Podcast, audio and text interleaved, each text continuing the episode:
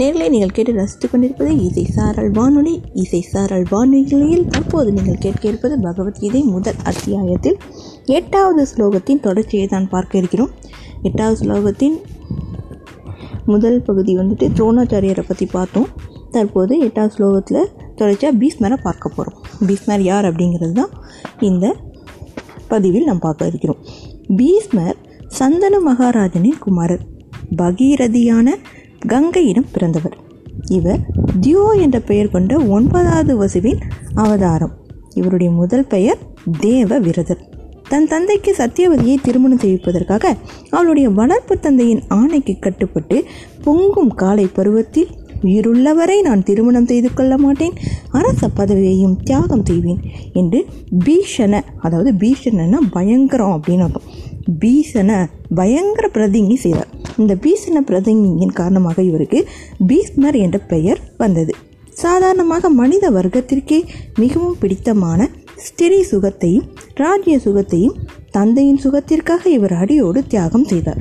இதனால் மிகவும் திருப்தி அடைந்த இவருடைய தந்தை உன்னுடைய விருப்பம் இல்லாமல் மிருத்யு அதாவது மரணம் உன்னை அண்டாது என்று வரமளித்தார். இவர் இளமையிலிருந்தே பிரம்மச்சாரி. மிகவும் பொலிவு உள்ளவர் பிரம்மச்சாரியாக இருந்தாவே கண்டிப்பாக உண்மையான பிரம்மச்சாரியாக இருந்தால் பொலிவு அதிகமாக தான் இருக்கும். அஸ்திரங்கள் சாஸ்திரங்கள் இரண்டிலும் கரை கண்டவர். அனுபவம் உள்ளவர். ஏனென்றால் கங்கை புத்திரன் அல்லவா? பழுத்த ஞானி பெரிய வீரர் உறுதியான தீர்மானமுடைய மகா புருஷர். இவரிடம் சூரத்தனம் வீரத்தனம் தியாகம் சகிப்புத்தன்மை பொறுமை தயவு புலனடக்கம் மனவடக்கம் சத்தியம் அகிம்சை சந்தோஷம் அமைதி பலம் பொலிவு நியாயத்தில் நேயம் பணிவு உதார மனப்பான்மை அனைவரின் அன்பையும் பெறுவது தெளிவாக பேசுவது சாகசம் பிரம்மச்சரியம் பைராக்கியம் ஞானம் விஞ்ஞானம் தாய் தந்தையரிடம் பக்தி ஆச்சாரிய பக்தி முதலிய எல்லா நற்பண்புகளும் முழுமையாக மலர்ந்திருந்தது. பகவானுடைய பக்தியே அவருடைய வாழ்க்கையில் நிறைந்திருந்தது இவர் பகவான் ஸ்ரீகிருஷ்ணனுடைய சுரூபத்தையும் சொரூபத்தையும் தத்துவத்தையும் நன்கு அறிந்தவர். ஸ்ரீகிருஷ்ணர் ஒருவரிடமே ஈடுபாடு அதிகம் உள்ளவர்.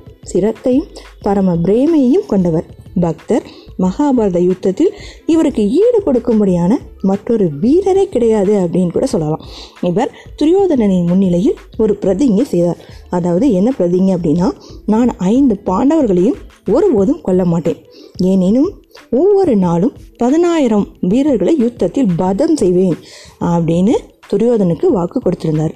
இவர் கௌரவர் கட்சியில் பிரதான சேனாதிபதியாக பத்து நாட்கள் பதவி வகித்து கோர யுத்தம் புரிந்தார். இவர் இருக்கிற வரைக்கும் பாண்டவர்களுடைய அணி திகைச்சு தான் போச்சு அப்படின்னு கூட சொல்லலாம். அதற்கு பிறகு அம்பு படுக்கையில் வீழ்ந்திருந்தபடியே எல்லோருக்கும் அரிய ஞான உபதேசம் செய்தார். உத்தராயணம் வந்த பிறகு தம் இச்சைப்படி உடலை நீத்தார். இதுதான் பீஸ்மருடைய அறிமுகம். அடுத்து யாரை பார்க்க இருக்கோம் அதாவது எட்டாவது ஸ்லோகத்தில் தான் நம்ம இப்போ பார்த்துட்டு இருக்கோம் எல்லாமே. தற்போது துரோணாச்சாரியரையும் பீஸ்மரையும் நாம் பார்த்துட்டோம். அடுத்து பார்க்க இருக்கும் வீரர் கர்ணன். இந்த ஸ்லோகத்தின் அடுத்த பகுதி கர்ணனை பற்றி பார்க்க இருக்கிறோம். தொடர்ந்து இணைந்திருங்கள் இசை சாரல் வானொலியோடு. உங்களுக்கு பயனுள்ள நிகழ்ச்சியை கொடுப்பதில் நான் பெருமை அடைகிறேன்.